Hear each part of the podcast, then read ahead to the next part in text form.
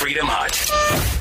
Joe Biden says he would have saved 200,000 lives if he had been president. A Nashville mayor lies about COVID numbers. The 1776 commission that President Trump has announced will tackle the 1619 project. Also, investigating Princeton for its self professed racism. Coming up. This, this is the Buck Sexton Show, where the mission, Your mission is to decode what really matters with actionable intelligence. One small step. Make no mistake. America, great. You're a great American again. The Buck Sexton Show begins. Former CIA analyst. Former member of the NYPD. He's a great guy. It is Buck Sexton. Now. Welcome to the Buck Sexton Show, my friends. It is Friday. Aren't we all so happy about that? We're going to be heading off into the weekend here shortly, which is a very necessary respite from the insanity all around us. As I've been trying to get people to realize the stakes in this election that I've been looking at, in a sense, are even higher because they're not going to. All of the data for me now is pointing in this direction. They're not going to use, if Biden wins, the election as an opportunity to give all the all the peasants, which is what we are, the American people, give all the peasants their freedoms back. They're going to extend out this insane lockdown, regulation, mask mania bullcrap as long as they possibly can. As long as they can. Because everyone is fearful. Everyone is doing what they're told. No one's even asking, is this legal? Is this constitutional? Is this intelligent? No, just do what you're told. We've been doing what we've been told for months. You know uh, what's going on right now in Europe? You're not going to hear about this from the mainstream media because they don't want to talk about it. Uh, you're having a big spike in cases in countries that have had the most severe lockdowns possible. I mean, countries that were telling people, enforcing with police, you have to stay in your home. You can't. Italy, Spain, extreme lockdowns, and they're now hitting all time highs in cases. It's almost like you can lock people in their homes and slow down the virus, but all you're doing is slowing it. Because the moment that you allow people to have their lives back, there's going to be some spread of the virus. And this is what they've never grappled with in this strategy, or they just don't care, right? It was locked down for 15 days, 30 days, 90 days, six months. Now it's to, not, then it was until a vaccine. Now it's beyond the vaccine. Now they're telling us masks are even more effective, as the CDC director did, even more effective than a vaccine. Think of the recklessness. Think of the malpractice from the medical and scientific community. If all we had to do was wear masks, why didn't they tell us that the first 90 days of this?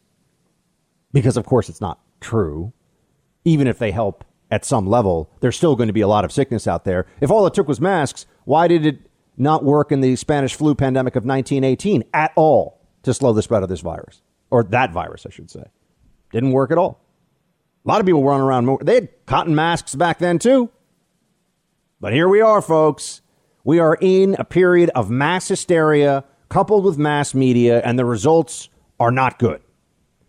And then that brings me to Joe Biden and what a, a completely outrageous, despicable clown this guy is. But now he's supposed to be the president of the United States.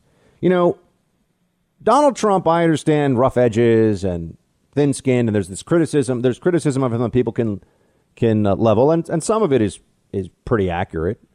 But he represented ideas. He represented something when he was running for president, and a lot of them were ideas that people needed to hear because they hadn't in a long time, and that was why he was a one man political movement. What exactly does Joe Biden represent? Whatever the Democrats who are going to be pulling his strings want him to. It's just the machine the left wing socialist Democrat machine against everybody who's not a part of it.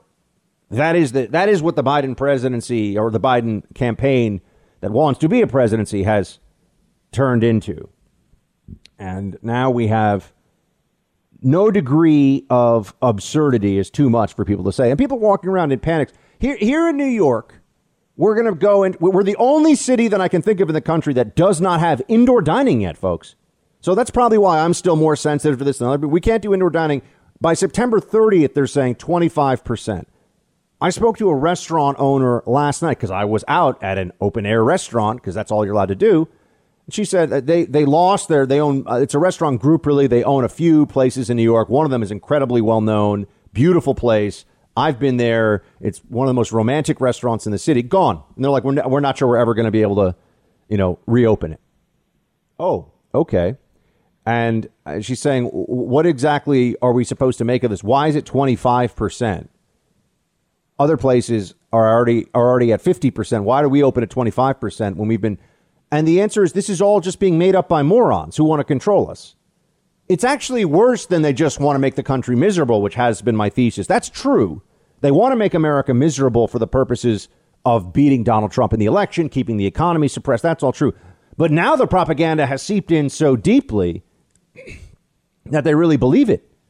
Now we are at a phase here in all of this where they actually think that if Joe Biden were had been president, there would be 200,000 people who would have survived all of this.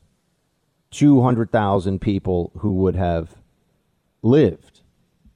Here is Biden saying last night exactly that. Play three. If the president had done his job, had done his job from the beginning, all the people would still be alive. All the people, I'm not making this up, just look at the data. Look at the data. And as then, we're now being told there's going to be no, I pray to God there's a, vi- a vaccine tomorrow that could be available to everyone. If he had done his job from the beginning, all the people would still be alive. All the people, I'm not making this up. Just look at the data. That's what he says. Okay.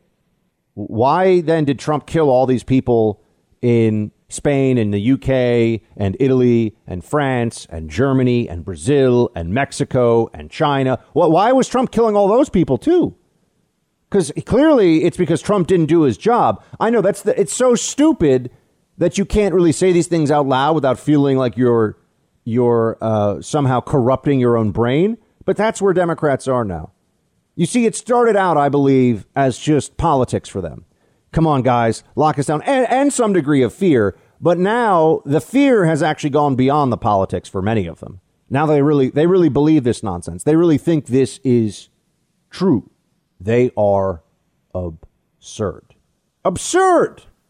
Biden would have saved 200,000 lives. Joe Biden is a moron. Even Democrats know Joe Biden is a moron but he's the best they got. They need somebody tied to Obama with big name recognition who can fool swing state voters into thinking you're not going to get a radical left presidency if he wins. That's what you're going to get. He is a Trojan horse. And he can say anything and the media will let it fly. In fact, they, they agree with this stuff. They, they, here, here's Nicolle Wallace, former Republican, allegedly. I swear, the Bush former Republicans, the Bush administration former Republicans who have turned on Trump are they're the worst. they really, they really are because it's all so obvious. It's so petty. It's just because they're not important anymore, and they don't, they don't have the political access that they did for a period of time. It's not about principle. It's not about. Uh, you can't be, you cannot be a conservative and work at MSNBC now. It's not possible. Okay, you can't be a host, have your own show at CNN or MSNBC, and be a Republican at all you have to really be actually a lunatic at this point, or just a fraud. I mean, a person who will say whatever and, and pretend that they're not doing the bidding of the DNC all the time. Here's here's Nicolle Wallace at MSNBC, Play Nine.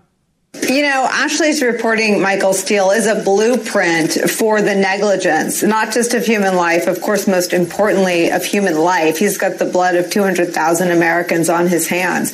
But also, the destruction of the economy didn't have to be what it was. If he knew that it was airborne, he knew that it was contagious, he knew that it was deadly, he could have taken steps to help businesses prepare for a longer stretch of curbside delivery or the sorts of things that are place, as you said, in countries like Australia that have come out on the other side. To me, these failures obviously destroyed the lives of the family members of 200,000 Americans, of our neighbors and our friends and our teachers and our doctors and our nurses and our grandparents and tragically some of our children. But he also destroyed a lot of businesses that had been there for generations. The population of Australia is about 25 million people, and it's an island, the whole thing. Uh, you know, if, if we're going to talk about countries, so there's it's very easy to limit travel. You have far uh, far less crowded living conditions. But if we're really going to talk about this, let's compare ourselves to other countries that have been going through this and that are currently now seeing big spikes. What's the answer for that? Why is that happening? Wear a mask, they all say. What? How, how is that saving us? Hawaii put an outdoor mask mandate in place for which there is no scientific basis whatsoever. And Biden even alluded to that. He said, well, if you're at a protest and you're outside, you're kind of moving, so, you know, social distancing is not as necessary. I mean, yeah, that's actually somewhat true, but that should be true for everybody. It is true for everybody, not just the protesters for BLM. But people have gotten, they're, they're sick in the head over this now. Instead of blaming those they should, the medical establishment that has messed up at every stage of this, gotten this wrong constantly, they are now angry at anybody who's asking the questions the obvious questions uh, and blaming Trump for everything. Here is the CDC director. Again, I played one for you yesterday. Here's the CDC director back in February of this year. Play two. Because I do see people feeling a need to go buy masks. And I would ask them, and some people scoff at me when I say this, we need to make sure those N95 masks are available for the doctors and nurses that are going to be taking care of individuals that have this illness. And it really does displease me to find people going out. There's no role for these masks in the community. These masks need to be prioritized for healthcare professionals that, uh, as part of their job, are taking care of individuals and or individuals who have this virus and are in home isolation or home quarantine for those family members. So I'd like to have the uh, prioritize the uses that we recommend and, and get people to realize that that's where these masks need to be reserved for. Medical personnel. That was that was the standard. That real medical masks should only go to medical personnel, people that are going to be in constant contact with the virus, for whom even a, a small level of protection may be worthwhile under the circumstances, right? Meaning, even if it's only a small percentage effective, maybe it's even more than that but not for everybody else. That's crazy. Oh, now it's crazy to say, wait, what? We're supposed to do this all the time? We're supposed to have this happen? Un- un- unbelievable, friends. Unbelievable. Um, but this is where we are because you're going to see something happening right now. It's not just that Trump didn't show leadership. That's not enough. That's not enough for the hysterics, the left, the libs, the lunatics. It's that Trump killed 200,000 people. They're saying this. I mean, that he's responsible for the deaths of 200,000 people, uh, for whom, you know, the, the median age is 75, and most of them had pre existing conditions. Not to say it's not incredibly sad for each and every life that is lost, but as a public health issue, we're never allowed to discuss who's really at risk, what's really been going on here. It's wear a mask, sit down, shut up, do what you're told, watch your business get destroyed and then watch morons go on TV and say that Donald Trump killed 200,000 people. That's, that's where we are as, as a country. Oh, C- CNN's health expert, Dr. Gupta, play six.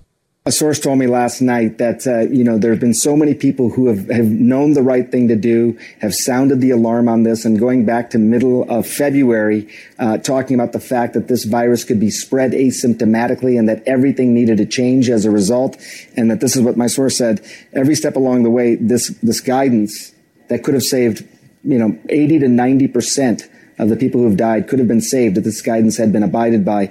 Every step of the way, that guidance had been buried and then minimized, then ignored, and now ridiculed. That's what's, that's what's happening. I mean, it's not that hard. The, the guidance was not that challenging. It could have been done, but it was buried, minimized, ignored, and now ridiculed. So here we are, you know, as we go into flu season, still in that same sort of position. Everyone's counting on the vaccine. Everybody wants the home run hit. Even if we get the vaccine, it's going to take time to actually get people uh, vaccinated and, and protected. We have to do these other basic health measures for some time to come, and we're still not. Complete rewriting of history. What was this guidance that was ignored by Trump in the middle of? What was the guidance that was ignored? Not even Fauci says that Trump ignored any guidance. So, so what, what was supposed to be different? And why did all these other countries ignore the guidance that would have saved 90% of COVID deaths? This is just a massive campaign of lies. These people are lying to you, and they're going to keep lying. They don't care that you know it's not true. They're hoping that if they say it enough, people will believe it. And unfortunately, when it comes to propaganda and brainwashing, that's pretty effective. So, this is why I spend some of our time here just reminding everyone, hoping some of you will share it with your neighbors who perhaps are on the fence or not sure if they're going to vote for Trump. Uh, what they're being told about Trump's response to this virus and what really happened is a fairy tale or a nightmare. It's false. Just just look at it logically. How could anyone think? How could anyone think when we see what's happened around the world that this is all the Trump? Here, here, I'll, I'll bring you up to speed on what's going on in some other places. You're in the Freedom Hut.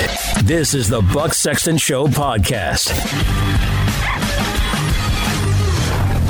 Here we go. This is in the Wall Street Journal. Europe's COVID lockdown lessons. America's Democrats, this is by the editorial board of the Wall Street Journal. America's Democrats often say they want to emulate Europe, and given their fondness for coronavirus lockdowns, we can only hope this time they mean it. Parts of Europe, like parts of the U.S., are experiencing surges in the new COVID 19 cases. Unlike many in the U.S., European leaders have learned from their early experiences with the virus. The uptick in cases, as measured by positive tests, is noticeable across the continent, with one exception. The renewed outbreak is worst in Spain and France, whose seven day rolling average of new cases per million residents are about 215 and 130, respectively, from lows of about eight during June. The rise elsewhere is less severe but still pronounced. Germany is up to 20 or so cases per million residents from four earlier in the summer. These surges aren't discriminating on the basis of previous government policies. Italy, Spain, and the UK were hotspots in the pandemic's first wave and all imposed strict lockdowns. All three are suffering new waves from the disease anyway. So is Germany, which avoided the worst ravages of the first wave. At the time, Berlin's aggressive test and trace program, coupled with a moderate lockdown, were held as a public role model for health.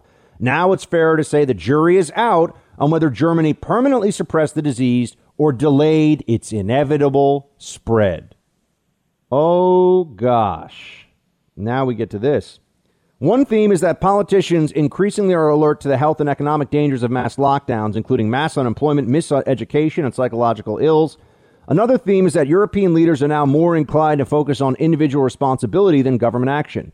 There's only so much a government can do, the coordinator of European Union Pandemic Advisory Panel told the Journal. Yeah, no crap, folks. The government can't protect people, can't stop this. It's all nonsense. Just look at what's going on around you.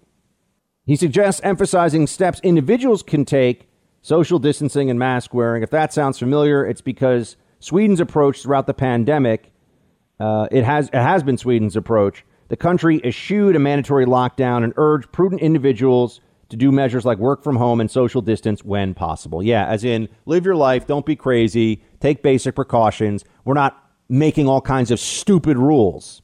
They made stupid rules in those other European countries, but I guess it's Trump's fault that they're having big cases, uh, big spikes in cases right now.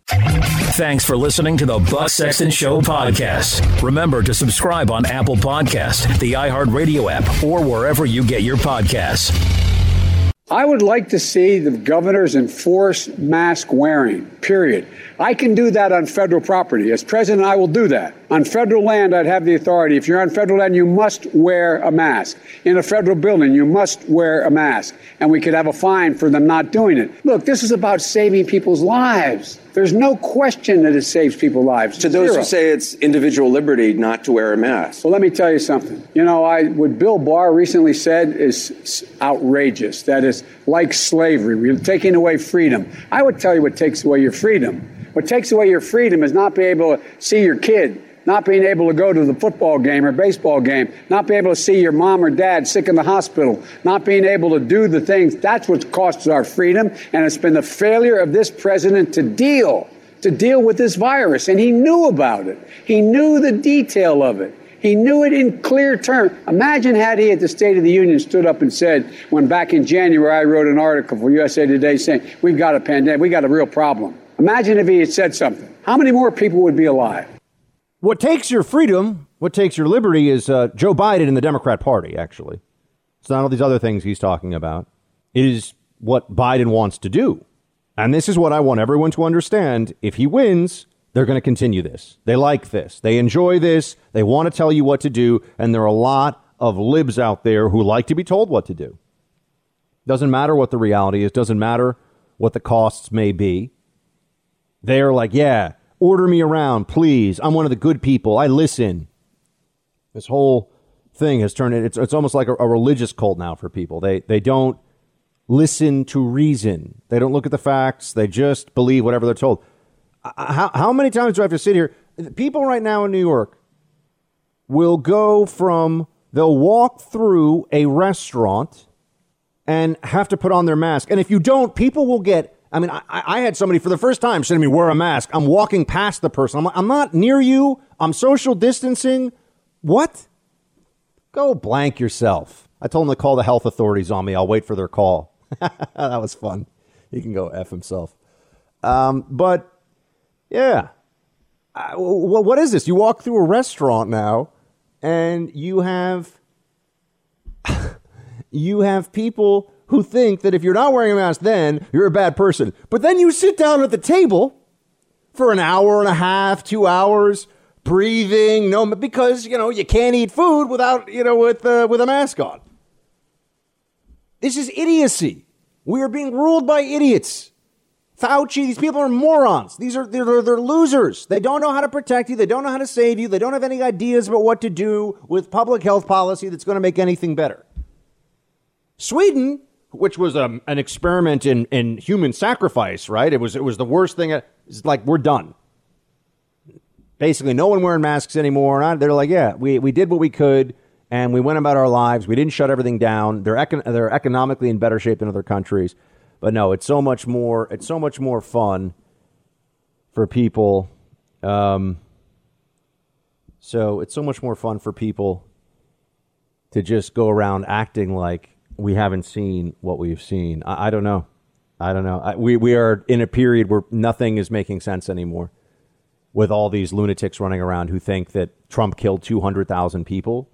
They really, and, and they think that our side is crazy. I mean, Joy Behar is one of the dumbest people on television, perhaps one of the dumbest people in the country. I mean, I think she would certainly be a good candidate. Uh, she thinks that people that have a problem with any of this are the problem. Play 18. Um, what interested me also was his use of the term herd mentality.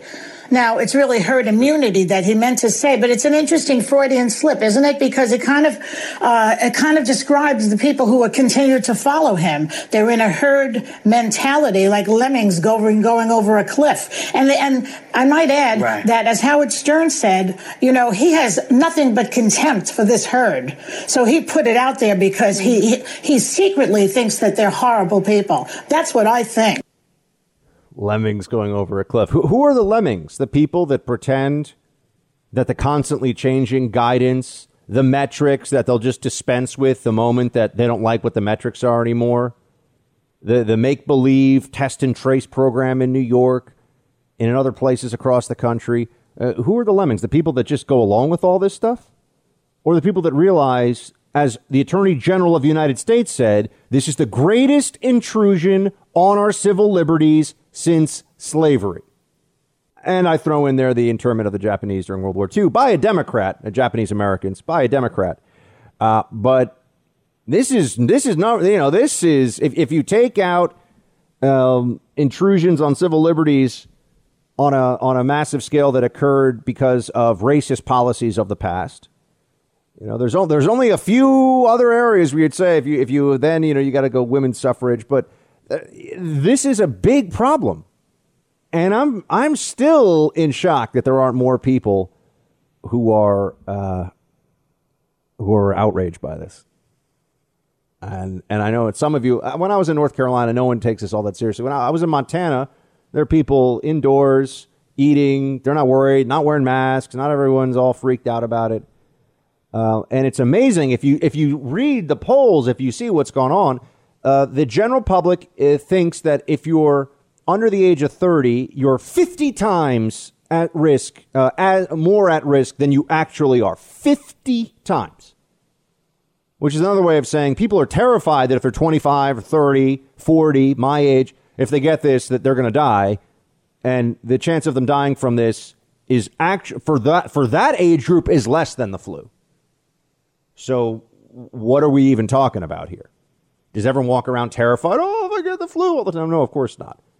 It is very dangerous to elderly people and people with serious health conditions that affect their immune system affect their ability to fight this off. But that's not what the general public thinks. They don't realize that almost half of the deaths have occurred, not just among senior citizens, in nursing homes specifically. And here's something that you should know about nursing homes a lot of them are very uh, poorly sanitized, poorly run, and are places where disease spreads quickly and has been for years before COVID. So, if anything, maybe it would be a, a, a silver lining out of all of this if nursing homes were better cared for, uh, you know, stricter protocols to do protection for our vulnerable seniors. But that's not that's not what's going on now. Now it's just maximum maximum panic. The frenzy is upon us right now, and Trump is responsible for all of the deaths. Trump is responsible for all of this. This is what they're saying. It's it's really stunning. It's kind of astonishing, isn't it? We think about how how stupid that idea is, but that people say it out loud. And you're seeing also the, the weak-minded, the foolish, the easy, the easily brainwashed. Uh, you're, you're seeing it all across society now. We, we should be talking about how we're just going back to normal life. And if you want to sit at home with a mask on all day and be terrified, you're, you're, it is your right to do that. But it is not the government's right to inflict incorrect, m- medically uh, unsupported policies on people on an ad hoc basis because it feels like it and it is it is unconstitutional. It is a violation of individual liberties. It abs- it absolutely is. It absolutely is. And if, and if it's not, well, then I need someone to explain why why shouldn't they just mandate that we wear masks at home too? Why should we mandate social distancing for the next six months? Start fining people thousand dollars if they are you know less than six feet apart from each other because we'll start tearing it. We'll start tearing our society apart because there'll be there'll be a subset of uh, of sanctimonious morons who go around and in a way that's completely capricious call people out on this. We saw this with the medical uh, medical community that came forward during the BLM protests, and we're excusing that. So, see, that's the thing. Liberals don't actually believe in principles or facts or rules. They believe in power and what makes them feel good. So, it'll always be this ad hoc. We're going to use this as a weapon against people we don't like. We're going to excuse people we do like or people that we pander to or that we pat on the head. And ultimately, this is about making the country believe that Donald Trump is the reason that anyone has died from COVID, which is just a an intellectually reckless, irresponsible, completely unjustifiable, really an insidious thing to say. And Joe Biden is saying it. So this is not. I, I'm not saying something that's taken from the extremes of their party and presenting it. This is the mainstream thought now. They understand what the stakes are. You're in the Freedom Hut. This is the Buck Sexton Show podcast. We created this rush and we didn't have the ability to test or quarantine those people. And so that seeded the disease here. Uh, you know, the ban probably accelerated that the way it was executed. I just want to pick up on that. You're saying that the travel bans made the situation worse, not better? March saw this incredible explosion uh, the West Coast coming from China, and then uh, the East Coast coming out of Europe. Uh, and so, even though we'd seen China and we'd seen Europe, uh, that testing capacity and clear message uh, of how to uh, behave wasn't there. So, what what are we supposed to have done differently? That was Bill Gates. What was the big thing that we were told we had to do that would have stopped all of this? It's it's never made clear, is it? It's never made clear. It's just always the repetition of political attacks under the pretense uh, that there's some science behind this, that this is all about making uh, making people obey the experts. Obey, you're told. I don't know. I thought this country had a pretty big problem with un- untrammeled, unlimited authority in the hands of people. I, I thought that that was kind of the whole point of this place we've got here that that wouldn't happen, and it absolutely has been happening. Senator Schumer is upset with Trump pointing out that the worst outcomes are the bluest states that adopted masks among the fastest of any place and had the strictest lockdowns. New York, New Jersey, Massachusetts, among the very worst of all states on a per capita basis. New York and New Jersey, the actual worst. So Democrats entirely in charge in these places. No Republicans, even on city council, really, maybe one or two in New York. Uh, very few people to weigh in on any of this. You got a Democrat governor in New Jersey, in Massachusetts, in New York, and Schumer doesn't like the senator from New York Trump's comments about how the blue states were the worst with this. Play eight. He denied there was a shortage. He downplayed there was a need. He deflected blame. He even blamed President Obama. And by the way, I cannot resist. His remarks yesterday were outrageous. That if you if you count only the if you don't count the people who died in the blue states, COVID wouldn't be so bad. Is that unbelievable? What does he say to someone with his governors? So someone in California or New York, you don't have a Republican Democrat, or New Jersey or Illinois who passed away. What does he say to their families? You don't count. We're only counting people in the red states. What a despicable man. How low can he go? That's not what he's saying, Chuck Schumer. But isn't that isn't that a isn't that an excellent little case study in deflection? See, they say, "Oh, he acts like the blue state people don't count." That's not what he's saying. That wasn't the point of the comment. The point is, if you're going to start pointing fingers at people for who did a really bad job with this, the Democrat one party state controlled places like New York and New Jersey were the worst by far. And if you didn't have those horrible Democrat responses, Democrat, you know, controlled responses to the virus, if we're going to look at this as sort of a scoreboard, if we're going to look at this based on the metrics and the numbers, you know, America would pro- would be in a, on a per capita level um, ahead even of some of the European countries that are currently maybe a little bit behind us in terms of per capita deaths and hospitalizations. That's all he's saying. It, it's com- it's completely it's a valid point, right? But you see, friends, now it's just where are we at? We're on. It's September eighteenth. You got six weeks. They they're going to throw all they've got at this. You're going to see levels of, of Trump derangement that eh, will blow your mind. You're going to see lunacy from these people that is going to be truly shocking to anybody who hasn't been watching it and preparing for it for months. They they cannot handle the prospect of Trump actually winning re-election, and so they will they will view it as a moral necessity to do everything they absolutely can uh, in, in order to prevent that, including doing immoral things, including lying, perhaps cheating with the mail in ballots, whatever it may be. But the constant stream of lies about this, I mean, uh, my criticism of Trump on COVID is that he listened to the experts too much. My, my criticism is that now everyone's saying Dr. Redfield is a weirdo. He's kind of he's kind of an idiot. He can't really be trusted. Oh, okay. So because he's finally said stuff that's really jumped the shark, we're supposed to just believe that, you know, now, oh, Fauci is still some kind of genius on all this. What exactly has he said that's been helpful? Nothing. What, what's the procedure that's been put in place that has worked so very, very well? Understand this. They will never back off of this. They will never say that they were wrong. So don't, don't think that at some point we'll get to the truth or in a few years they'll say, you know what? The people who are skeptical about these policies, I guess they really had a point. No, they, they won't. They won't. They certainly don't want to be held accountable for it, and they also don't want people to realize they're just not that smart. They're just not that bright. Speaking of not that bright, we should discuss what the plans are from people like Ocasio Cortez if Biden comes into office.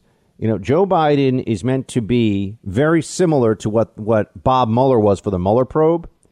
His role, Mueller's role, was to say, look, here's this guy. He's in the FBI a long time, FBI director. How partisan can this thing really be if he's in charge? Right? If Bob Mueller is the guy, you know, the guy was he was in the Marines, served in Vietnam, he's in the FBI. You know, that was a way of silencing the criticism of the obvious partisanship of the Mueller probe.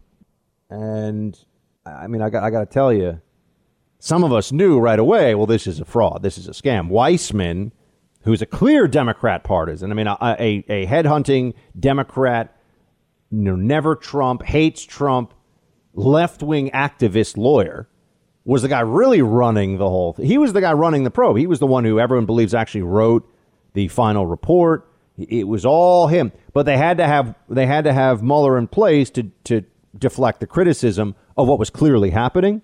And then we all saw Mueller go up, "Er, I didn't read the report I don't know what's going on. You know, the guy had no idea what the heck was happening. It was very obvious. It was actually kind of sad. And by that point, though, it had already served its purpose. It Didn't even matter that we find out that they were lying to us all along.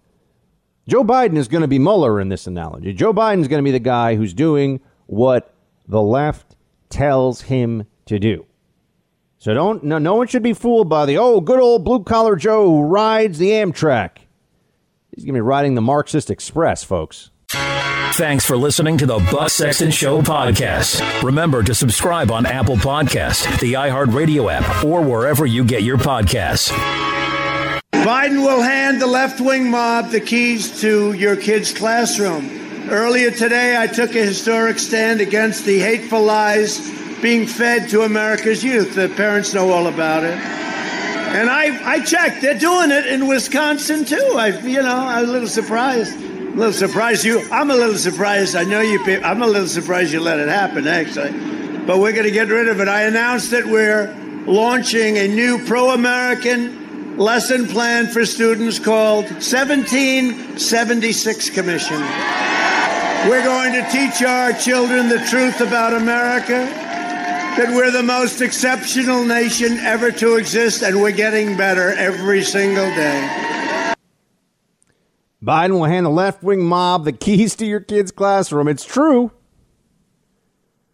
It is true. That's what will happen.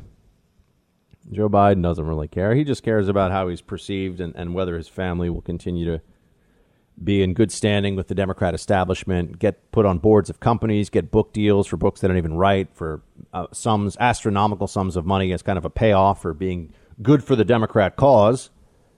Uh, but he's gonna, he is, gonna be a puppet of the left, and even even AOC is out there saying, "Oh, don't worry. I mean, once this guy gets elected, we're gonna pressure him for the Green New Deal and for amnesty and just all kinds of socialism. That's gonna be the plan." Play seventeen. We continue to push Vice President Biden um, on issues from marijuana to climate change to um, to foreign policy and making sure that we continue to fight for a progressive agenda in, in our future.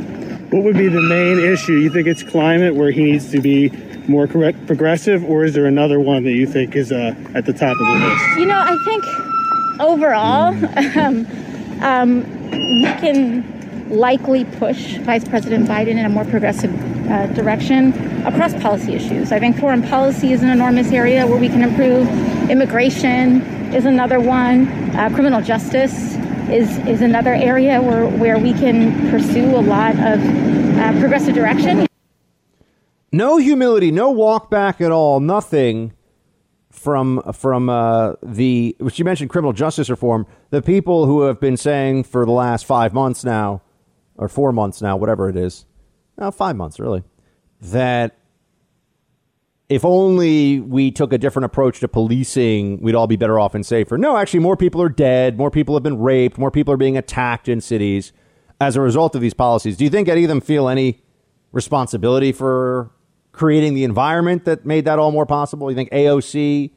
You think Ilhan Omar? You think, you know, Nancy Pelosi? Oh, we'll get to Nancy because she's realized that the Democrats do have a liability here. I won't I won't forget that one. Turns out Nancy actually has finally said, "Hold on. Maybe rioting and looting is a bad thing." So it's not on the criminal justice issue, but we'll we'll get to that in just a little bit. Ah, uh, so they're going to push Joe. They're going to push Joe to the left, and, and the president mentioned the 1776 commission. Now, here's what's going on: your kids are being taught the 1619 project in school.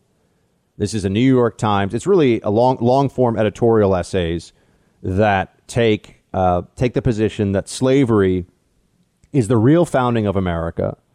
That the you know the founding of slavery was the real founding. So that was in 1619, and that the ideals of the founders were lies when they were written. They explicitly write that and say that. Um, that the American Revolution was done, uh, you know, the American Revolution was motivated to protect slavery. That's actually why we broke away from the U- from the United Kingdom. And, and it also seems to take this position because I've read through the essays that oh, it's because Great Britain was so moral. Great Britain continued to engage with, trade with, you know, be, involve itself with the New World slave trade a long time after the uh, the colonists rebelled in 1776. Just because they outlawed the owning of slaves doesn't mean that they weren't very complicit in all kinds of economic transactions based off of slave labor. Um, and and they also used to engage in a process. This is now this is different. I'm not comparing this to racial slavery, but they used to engage in a process of impressment of U.S. so uh, U.S. sailors, or rather taking people and making them sailors when they weren't, which uh, people would often die doing that which was not as bad as the religious slavery that the Barbary states inflicted against Americans and Europeans um, right around the time of the American founding, too. And as you'll recall, with the, Barbar- the war with the Barbary pirates, that was our first foreign war, was that we were being, they were enslaving people, folks. That's what was going on. They were Americans being enslaved by the Barbary states. No, no one talks about this, though, really. No, because we're, we're the only people that have to constantly confront the history of what was happening you know, 200, 150, whatever it is, uh, 100, 100 years ago. But the 1619 project, uh, 1619 project is uh, riddled with major factu- uh, factual inaccuracies, and it does take a deeply anti-American viewpoint, and that's what is going to be taught in the school. So kids will come home and they'll say, "Mom and Dad, you just don't understand. You're just not woke enough. Uh, capitalism is based upon the slave trade. That's one of the essays in the 1619 Project. That the entire system of keeping close track of things, overseeing labor and costs, and uh, this that the, the framework of capitalism was created on slave plantations. That's one of the essays that they that they write, um, and that effectively American wealth all came from the slave trade. It's interesting enough. It never gets into the fact that there was a major abolitionist movement which had people like Frederick uh, Frederick Douglass who were who were black and it had people who were uh, escaped former slaves. Also, there were a lot of white Americans who were part of the abolition movement. Just pretends like there was no abolitionist movement in the country, that the North wasn't fighting very early on to try to uh, push back and then end slavery, that we didn't fight a, ma- a massive civil war with hundreds of thousands dead and hundreds of thousands more maimed horribly, you know, lost arms and legs to end slavery, right? It, doesn't deal with any of that. It just is America's super racist, was always racist, and the only way to make it better now is to create effectively a racial entitlement state where white people are constantly apologizing and that in, in law there will be benefits created for certain groups. Fascinating that when we talk about, you know, diversity inclusion, it's oh it's it's black and Latino individuals who are supposed to benefit from this Latinos have never been enslaved in this country, but nonetheless, they're always included in this group because this is political. This is about political power. But Trump is going to have this commission that will look at it. I don't know how, how successful they'll be in turning it back. I think a much more important dynamic that's playing out right now is how many people are figuring out that public school is not this completely, entirely necessary thing that nobody can live without. It's not true. It's not true. And I think people are starting to see this because they're homeschooling and they're realizing they can do it. You can homeschool your kids. And imagine a world. I mean, I, I remember feeling, and, and I look, I went to nice, I went to Catholic schools in New York. Uh, they're private Catholic institutions. Uh, so I, I was lucky in that regard. I didn't go to public school in the city. Most of the public schools here are terrible. Some are very good. You have to get into the good ones by scoring at a high test level. Uh, I, I remember though feeling like I was always tired in school. The day was far too long, you know, and it felt a little bit like it was, you know, a penal colony sometimes. And, and I went to nice places. Um, don't get me wrong, but you know, you're in there. You get there eight thirty in the morning. You're done at four o'clock in the afternoon, and it's just a lot of making you deal with stuff all day. And it's largely driven by they want kids to be, you know, it's the adult work schedule, like the basic adult work schedule, is what drives the kids because really, I mean, I think if you were to have kids with three or four hours of, of instruction, especially if it was individualized on a daily basis, they'd be in much better shape. I mean, we, we have these old structures that are starting to come down, these old concepts of work, of schooling. And I, I think that can be a real benefit from the insanity of these lockdowns and everything else that's going on. But public schools have become indoctrination, left wing indoctrination centers for your kids. I'm, I'm, that you know that that's obvious and trying to take this on is is a worthy goal, but it's going to be a long term one. It's going to be very complicated. It's not not going to be easy to do, and so I, I think that everyone needs to understand right now that we got a lot of work on this one. Um, the public school system is just completely overrun. I mean, if, if you were to tally up how many people have been arrested at these BLM and Antifa protests, if you were to count up the number of public school teachers and social workers, I bet those are the two, for those who have jobs and aren't students, aren't grad students or college students themselves, uh, like that sorority girl from uh, Pennsylvania who's got a million dollar bail on her now because of a riot she took part in. Too bad. Uh, I think that you'd see public school teachers and social workers are the most heavily represented. That's my guess. That's my that's my assessment. And I know there have been some, but that's who you would expect to be there. Uh, the 1619 project is meant to be Marxist, meant to be divisive, meant to tear at the underlying fabric of the country, all under this claim that we're confronting our past when there's there's no effort made at balance or even in, in many cases efforts to correct inaccuracies. There's no evidence whatsoever in any of the major writings and any that the American Revolution was spurred on by a desire to protect slavery. There's there's actually no evidence for that. And that is a central assertion in the primary essay written by Nikole Hannah-Jones, who's also an idiot Marxist. But She she believed that there was a, a plot some like white nationalist plot to pretend that there were kids shooting fireworks at each other in poor uh, minority neighborhoods in New York City. I mean, she was one of the people that was get she retweeted that. So that's who's writing for the 1619 project. We should all remember that. Uh, people that you should not take seriously as thinkers and intellectuals, but you have to take seriously as a problem because their ideas, their brainwashing is being uh, being applied to your kids. Um, now you also have uh, the the Princeton University news that I think is fantastic. I want to add this in the mix too. We're talking about education and how we can fight back against this stuff. Uh, Princeton University's uh, president, and now this is a school that, of all the schools, I think Princeton is the, the elite universities. In some ways, the the snobbiest I mean, it's not Harvard or Yale, but it, it, it thinks it's even fancier in some ways. They've got these kids that are partying in what they call eating clubs, which are these multi million dollar mansions. I mean, they're true mansions. I've been inside them. And that's where they, they throw parties. They're tremendously decadent. And anyway, that's Princeton. And the president, because everyone now has to show how woke they are, gave a speech where he said, look, this, you know, we have racism you know, running to the core of this university, racism in ways that we need to confront. Basically, Princeton's a racist. We have racism running through our system. We're systemically racist. Okay? That's what the president of Princeton University says. Well, Princeton gets federal funds. So that means they're subject to Title VII, Title IX. That means that there are regulations, there are laws that apply to Princeton University and you're not allowed to discriminate. You're not allowed to be racist.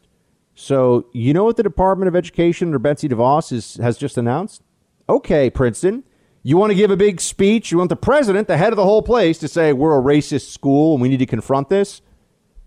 Well, federal government's going to help you out. Do a full scale investigation, a civil rights investigation for discrimination of Princeton University.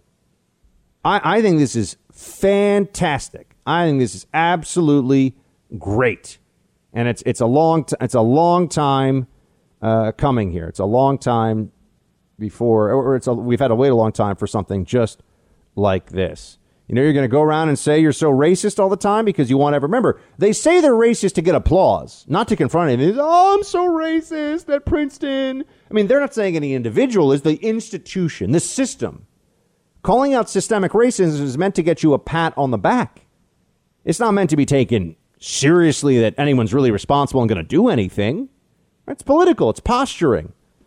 Well, there's $75 million of federal funding that has gone to Princeton University in recent years. Often people forget this, and universities do get a lot of federal funds. So You know, they can't just play this game of, oh, we're actually, uh, we're actually private, so we can discriminate in any ways we want. No, you, you, you can't do that.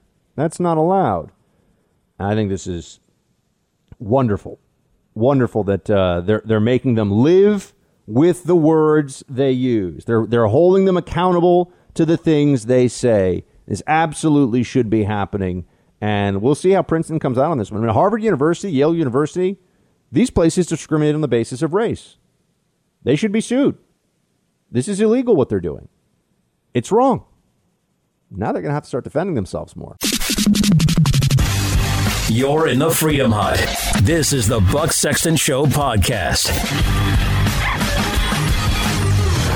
Do you see ways that you've benefited from white privilege? Sure, I've benefited just because I don't have to go through what my black brothers and sisters have had to go through, number one. But number two, you know, grow up here in Scranton. We're used to guys who look down their nose at us. We look to people who look at us and think that we're suckers. Look at us and they think that we don't, we're not equivalent to them. If you didn't have a college degree, you must be stupid. If in fact you didn't get to go to an Ivy school, well, I tell, tell you what bothered me to tell you the truth. Maybe it's my Scranton roots, I don't know. But when you guys started talking on television about Biden, if he wins, will be the first person without a Ivy League degree to be elected president, I'm thinking, who the hell makes you think I have to have an Ivy League degree to be president? I really mean it. I found my backup. No, I'm not joking. No, we know you're not joking, and we also know you're an idiot. Good job, Joe Biden. Thanks for explaining everything. Not because he didn't go to Ivy League school, just because he's a moron. but I think it's so funny. He's like, "What do you mean, man? You know, yeah, make me president based on what? Based on what? This guy is just a career bureaucrat. This guy, you know, he runs for elected office in Delaware. All you got to do is get enough donations from the credit card company, and you say whatever you need to." And once you're the guy, you're the incumbent, and you just stay there. You do what you got to do. You play the system. It's just amazing. Well, this is what we want. We, we want a, a, political system with people like this at the very top of it. The Democrats tell us. Uh, the, total loser. I mean, there's there's so much about him that is unimpressive. It's honestly uh, stunning. You know, he was also he used to lie about how he was a good student even at a not impressive law school, and Turned out he was actually the bottom of the class in the not impressive law school. So, what makes anyone think that he would be a good president? I mean, I, I really want to know where is the evidence, whether it's on ideas, on character, on temperament, that suggests that Joe Biden would actually do a good job? I, I just kind of wonder about this. I, I, sit around and ask the question uh, what exactly would it take for Joe Biden to make this case? And, you know, here we, here we are. But yeah, he's uh, he, the other the other pretense that I'm I'm not going to let go is that the Democrats represent uh, represent Main Street. Joe Biden uh, yesterday tweeted out this election is Scranton versus Park Avenue. So Park Avenue is one of the most famous and ritziest streets in New York. Uh, I'm quite familiar with it. And I can tell you that Park Avenue overwhelmingly voted Democrat in 2016 and will again. Probably four to one, maybe five to one. Yeah. So this idea that it's just those people trying to get by, those good middle class families that are all Democrats. No, it's the lib elites that Joe Biden is appealing to and the dependence on the state. That's the Democrat base. People who don't have to worry about government policies because they're so rich and people who need government handouts. That's the core of the Democrat Party. Thanks for listening to the Buck Sexton Show podcast. Remember to subscribe on Apple Podcast, the iHeartRadio app, or wherever you get your podcasts. To just bring home how much we're bearing down on the big day, early voting's already started in Virginia today, folks. 45 days out. And there are long lines. People are clearly motivated to get out there. Oh, I thought they were all too scared to vote in person. Oh, turns out that's not the case. Turns out standing outside and casting your ballot is, uh, you know, waiting in a line outside and then casting your ballot for a minute inside is not going to get you uh, some some terrible COVID outbreak in these places. But remember, they're they're trying to lie about that too, so that they can extend the deadlines for how people can vote.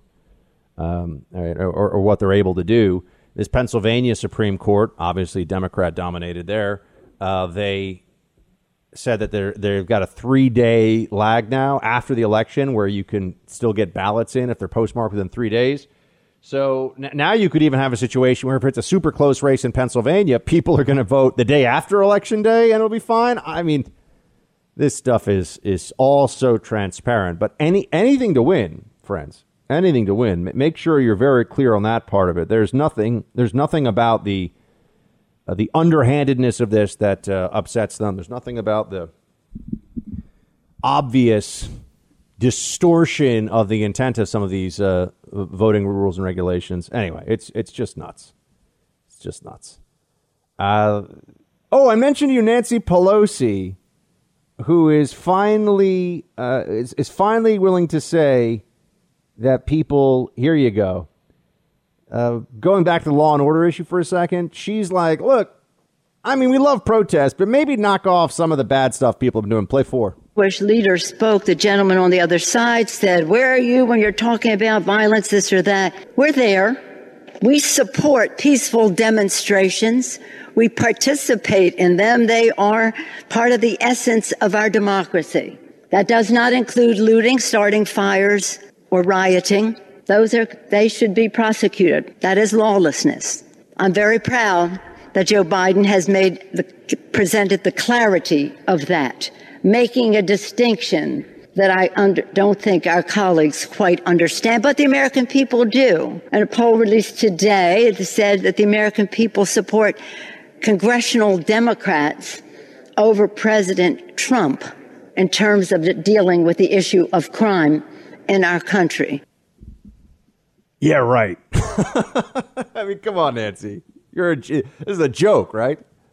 We, we all we all know what has been happening here. Democrats have been turning on cops, encouraging looting, rioting, lawlessness with at least their their tacit consent or with their silence, with their misdirection away from what has been happening. But man, those internal polls for Democrats on the law and order issue must look real bad because Nancy's coming out and she's like, "Hey, we just we don't like the looting and the arson and the rioting." Yeah, sure you don't. She just discovered this now. Here, I, I put out a challenge. Someone find me. She said that we've been saying it all along. Someone find me Nancy Pelosi calling out the violence, the arson, the looting before the middle of September, 45 days before an election. So somebody please find that for me. I'm, I'm wondering if uh, if that clip if that clip can be found. Oh no, I'm pretty sure it can't. I'm pretty sure that there's no way anyone's going to find it because it didn't exist because that's not what the Democrats are up to with any of this. That's not actually uh, what they think. That's not what they believe. So, of course, there's not going to be a clip that shows Nancy Pelosi or other Democrats even denouncing this. It's a, it's a new thing, and it's because the polls finally turn and people realize that BLM is a movement that makes everything worse for everybody. It doesn't actually doesn't actually improve anything. Um, next up here, uh, I, I also want to talk to you about this video. Speaking of BLM, uh, I've told you I don't really I don't really like the the term Karen. People disagree with me on this, but I think it's being used in in ways that some folks don't realize. Uh, but here we have somebody who is referred to on online. I've seen as a as a, a, a being a, a Karen who is clearly a, a supporter, I suppose, of, of Black Lives Matter rhetoric, and she's completely losing it on a store manager. Producer Mark, do we know where the CVS is? Uh, I can look, but I'm not sure off the top of my head. All right, if you find it, let me know. It's a CVS, uh, which you know, I'll, I'll, just say that I, I live next to a I don't know if it's a Rite Aid or a Duane Reade. I always get them confused. But as I've told you, everything is under lock and key. It's really annoying, and it's also really sad because everything's under lock and key because people just go in and steal all the time. There's constant theft. I asked the employees, I said, why I can't buy, uh, you know, I can't buy Zyrtec or I can't buy chocolate. I can't buy, uh, you know, face wash. I mean, you, you know, all, all kinds of stuff. Can't buy any of this stuff unless you get somebody to come and unlock it for you because it can't just be out in a store. There's a lot of theft. Uh, I, I was under the impression and apparently, as you'll as you'll hear in this video, uh, I was wrong. I was under the impression that everyone out there uh, understands that theft is bad, that shoplifting is wrong, that you shouldn't do it. Well, this woman has a very interesting theory, and it's not the first time I've heard it. I remember she took this video. So she believes that what she is saying here is righteous. She thinks that this, uh, this depiction of herself uh, berating publicly a store manager of a CVS who called the police because people were stealing from his store. Her view, this woman, I don't know her name, not identified yet, her view is that it is wrong, it is evil to call the police on the shoplifters. And you definitely need to hear why. Play clip one. May I ask why you called the police on those two men? Um, CVS policy dictates that if they're shoplifters Mhm. that exit the store with merchandise unpaid for, Yeah. we can get the police involved. And if the police apprehend them, Mhm. we issue a barring notice. Okay. So I actually did not elect to press charges. I said, hey, look, I just want them to know they can't come in here anymore because they shoplifted, and I just need them to sign that, and I need my merchandise back. And the officers obliged, and the guy said the same thing, thank you, and they left. It's not your merchandise. It's the store. So you know what happens when the black men or black people, and you decided to call the police on two black people that stole, that allegedly took something from the store because you're willing to uphold the policy, and they could have lost their lives. We, we can agree to disagree on this because I don't work for you, and I don't. I follow my company's policies, not your policies, where I can appreciate your concerns. So you're willing to risk someone's life for what thirty thousand dollars a year? That's There was no risk, in my opinion. Thank you. You have a great night. what is your name? My name is store manager. No, what is his name? No one's going to tell you my name when you're sitting here videotaping us so that you can try and elicit some sort of violence against me. It's not going to happen. Elicit violence against you? You just elicited violence against two black men by calling the police on them. We got to walk away when one of them had a warrant and could have been arrested, and the cops still let him go. Just li- listen to yourself. You work with black folks. You just remember that. Wow. This is not an isolated uh, mentality. I can tell you that right now. There, there's more of this. You'll hear people say this. I've seen other stuff like this on social media where in trying to enforce the law at all now is considered racist. That there are people that believe that it's racist because cops will literally kill unarmed black men for absolutely any reason. It's constantly happening. You need to be afraid of it. I mean, this is the great big evil lie of the BLM movement. And you're seeing what it has done. The same way that people think that they're going to catch COVID because you don't have a mask and you walk past them for two seconds, 10 feet away. But if you don't have a mask now, oh my God, they're at a COVID risk. The same way that people's brains have been rotted with that absurdity, uh, people now also think that police being called to any incident that involves uh, a black man or black men is putting their lives in imminent danger. This is part of the theory now. This is part of, of the logic. I also think it's just so interesting. She goes, allegedly stole. No, he saw them steal, lady, okay? Like, al- allegedly is for the lawyers. I'm sure that the two black men that the store manager called the police on, he, he did it thinking that he saw them steal. And he's running the store, and I think he I think we can trust him to know if people are stealing. It's not, it's not a very hard thing to understand. They have things, they took things, they didn't pay for them. But now you're not allowed to call the police, they say. You're not allowed to call the police because you're putting people's lives in danger. See, this is just an extension of the words are violence mentality the left had that they really started around 2016 when Trump came into office. Uh, that, that your words make me feel unsafe. That your words make me feel unsafe. Therefore, you're not allowed to use those words anymore. You see, it's all about power dynamics. It's all about controlling you by creating a framework, a, a thought framework where it's uh, it's a physical risk for people to have to hear things that they don't like. A physical risk to them. Hmm. That's uh, quite a stretch, isn't it? But that's what they've said. You know, your words are literally like violence, they will say to people because you don't agree that there are 37 genders. It's literally violence. You're erasing trans people. It's violence. What? I'm not erasing anyone. Use the wrong pronoun. Dead naming is violence. That's another one. So if you refer to the previous name of Chelsea Manning, which is Bradley Manning, and you're allowed to change your name, so I'll call people whatever name they want. I got a weird middle name as a first name, and you know the whole thing. But his name was Bradley Manning, and uh, if you bring that up, they call it dead. You're, you're supposed to ignore that. It's like Soviet rewriting of history. You're not allowed to say that. Right? Remember the guy who, the WikiLeaks guy who then transitioned and, and prison, the whole thing. Uh, dead naming is violence, they'll say. It's, it's basically a form of violence because you're erasing a person's identity. Now, that, that's not actually, violence is violence. Things that people don't like is not violence. That's not the same thing.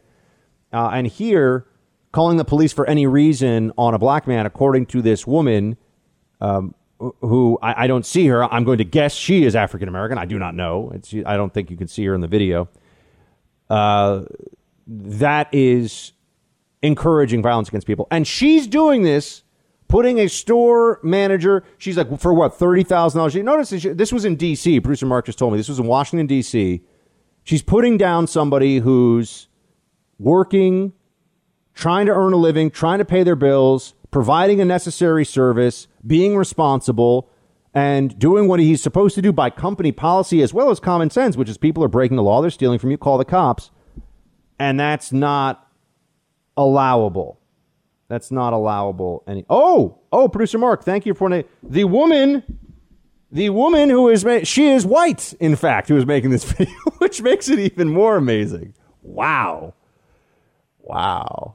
So she's one of these lunatics. Uh, the white liberal women who are woke are really the craziest people in America now. They really are.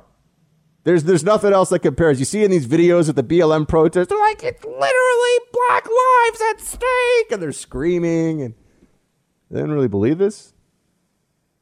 I didn't, I didn't really think this is uh, legit.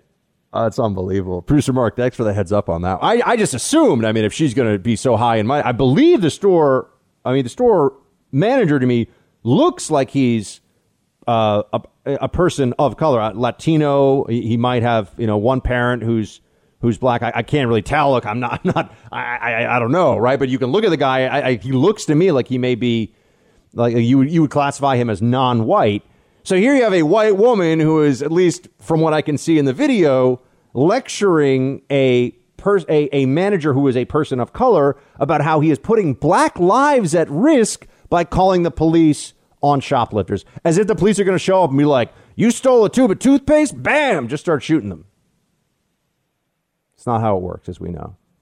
That's not what ends up happening. But you're you're seeing the the, the mass hysteria. You're saying, oh, and also the viciousness of trying to put someone. You know, who do people think they are?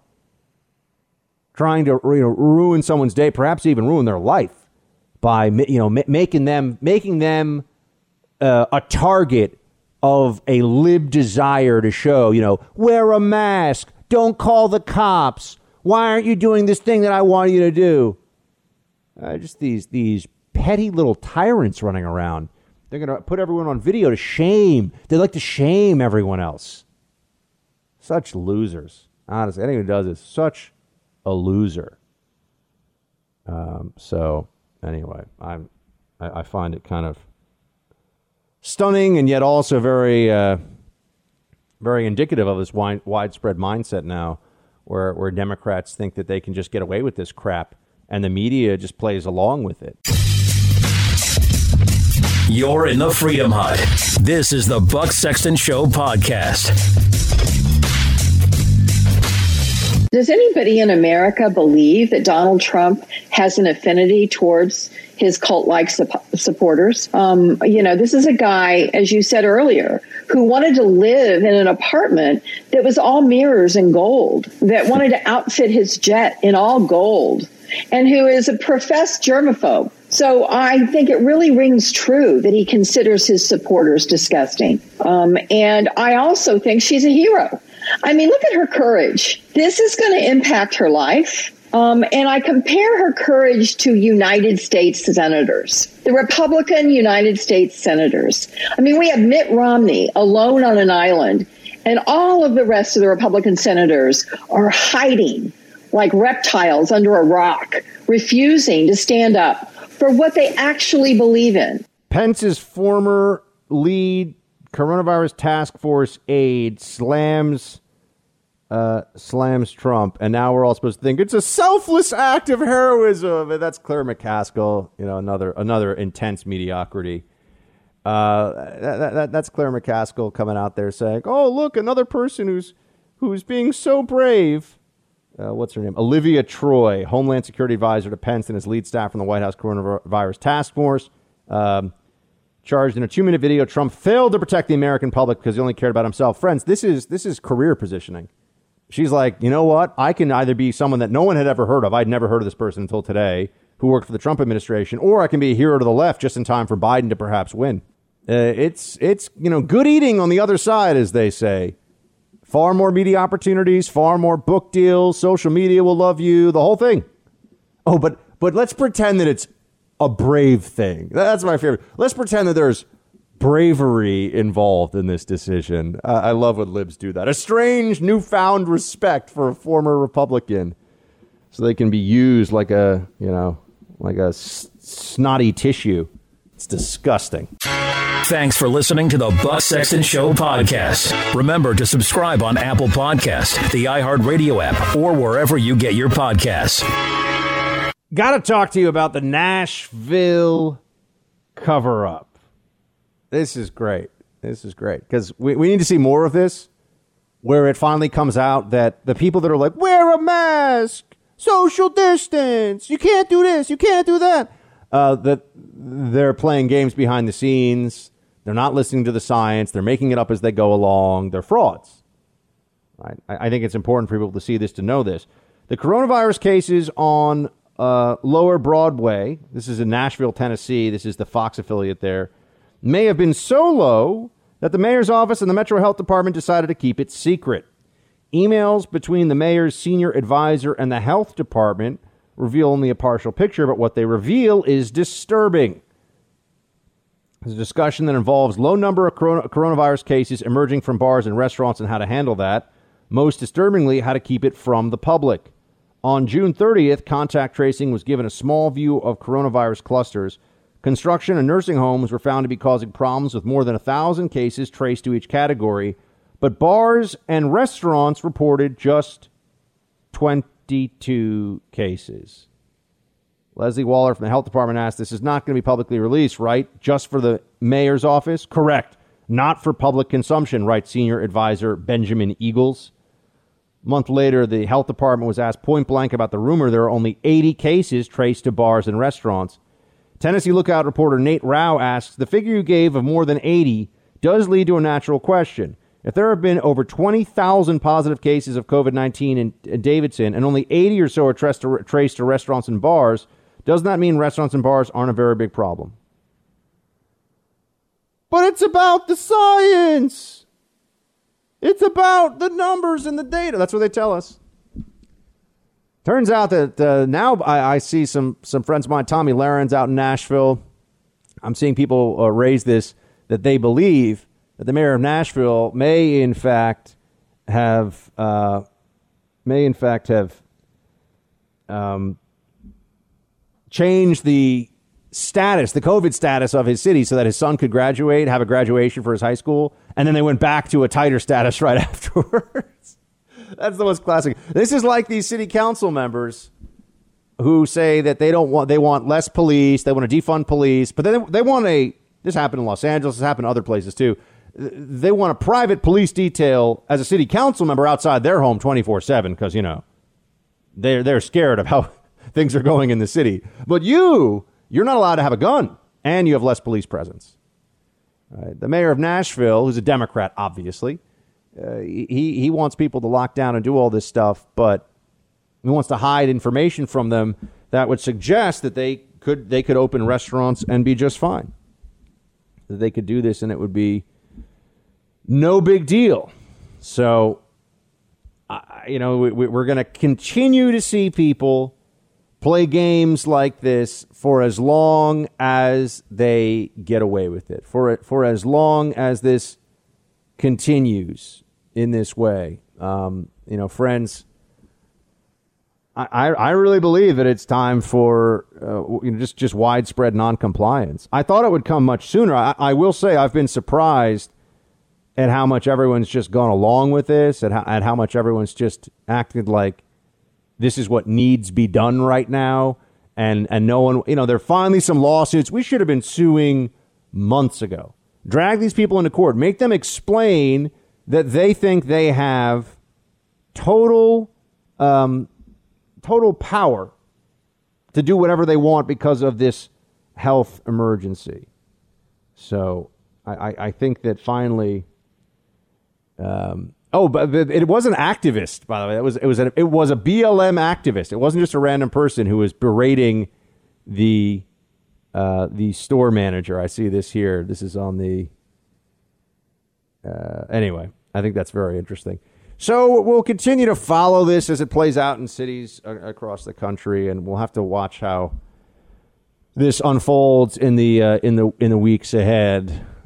Because, friends, I'm I'm just I'm done with it. I, I can't handle it anymore. I, I don't know what to tell you. I think that we've gone way past the level that we should need for patience, especially when there are people out there who think that the that the best thing we could possibly do is to make this guy president. Play eleven.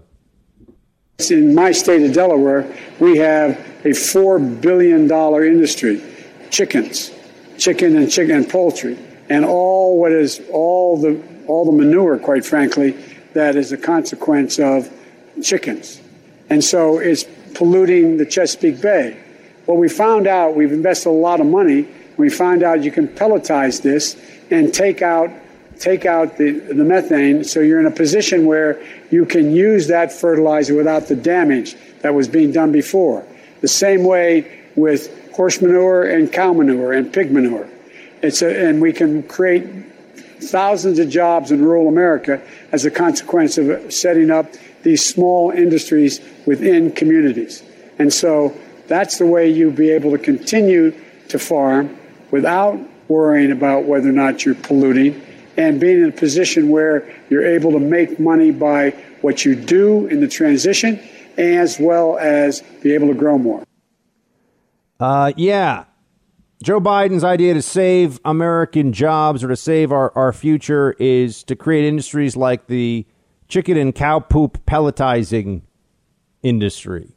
Which, I mean, maybe that's a thing, but this is the first time I've ever heard Joe Biden speak about something where it sounded like he actually had some expertise. Joe Biden, chicken manure commander in chief. Not surprising. Uh, but yeah, if, if, only that guy's in charge, everything is supposed to settle down, get better. Uh, we're we're all going to be just fine. I, I don't know how anyone can say that with a straight face, but that is effectively the pitch that we are seeing right now from those who are in charge. So, friends, we're just going to continue to do the best we can with it, stay on it, and uh, hope that not only does Trump win, but that we have enough people that just finally say they're not going to go, they're not going to listen to this stuff anymore. what is it going to take? How much more of this do we have to see? If Biden wins, they're going to mandate mask wearing probably until next fall, outside if they can, if they can get away with it, as well as indoors. Whatever happened to social distancing was the most important thing. Just go back and do Google searches. Ah, I know. I know. It, it just it drives it drives me completely uh, up the wall at this point and I've lost I've lost all patience for people who think that they're the ones being patient by changing what the rules are that they want to inflict on everyone else every 2 weeks. Every two weeks, there's a new, oh, what about this or what about that? And, and with this vaccine coming out, then you're going to see it even more because. So, are you supposed to wear a mask even if you've been vaccinated? Is, is that what's supposed to happen? You're, you're going to wear a mask and you're going to do all these things even though you've gotten officially vaccinated by this? I've got to tell you, it's, you know, it's a it's a crazy world we're living in right now. Is there going to be a COVID relief bill? Is another thing that I'm wondering about. You know, there's a budget deal that's underway right now, and the government, you know, both sides will come together and they'll find some explanation for why we've got to have, uh, you know, the debt ceiling raised because government on both sides likes to spend too much, as we know. But that they'll do. Will they actually get people help right now who continue to have job losses, loss of income um, because of COVID? I think the answer is no. They're not going to do it because Nancy Pelosi is not going to allow it. I think everybody should remember that when they start to think about how much she cares about the the peasants and the and the poor people of America, the working people of America. She doesn't doesn't give a crap about any of them. She doesn't give a chicken manure's pellet about any of them. You're in the Freedom Hut. This is the Buck Sexton Show podcast. We had just uh, a couple weeks ago now Kim Klacik on the show because she had that viral video about what's going on in Baltimore. Remember, the Democrat destruction of major cities has, for, for a long time now, been one of the issues that they don't have an answer to because they're in charge of these places. They keep promising to make them better. They talk this big game about how they're going to do more for social justice and improve the schools and, you know, make good green energy jobs and all this stuff. And it never happens. And you just have dysfunction, poverty, broken families, substance abuse, and despair in the poorer areas of, of these Democrat control, controlled cities. And Kim just raised that as a Baltimore resident, as somebody who, who knows the city well. She just raised the issue. And uh, he, here she is going on The View, which is always an interesting uh, decision for anybody who's got right of, of center or just not left wing politics. I, I don't understand who watches The View or why anybody would choose to watch. You're, you're, you're watching a political discussion from, with one or two exceptions at that table. I think it's really just one exception these days. But you're watching a political discussion among, among complete political ignoramuses. You might as well watch third graders talk about politics. But Kim went on there. It has a big viewership. I, you know, it's a lot of people watch, which is sad for America, but they do. Kim went on there, and here's how it went. Play the clip. Come on, Kim. Excuse me, I have to say something to you. He told Bob Woodward that it was a very serious issue and it's airborne and that it was terrible. And then he went out and told the American people, don't wear masks, it's all going to go away. You have to put some blame on your president. I'm sorry. You're putting it on something extraneous here. Talk to the point, please. Is this is this Joy speaking? The The, same lied. Joy? The same Yes. Joy that Yes. paraded around in blackface not too long ago? Come on, Joy. I don't think you should be That's asking not these true. questions. I am Excuse an me. Excuse me. The black community had my back. They know that The that was community not has my blackface. That was an homage.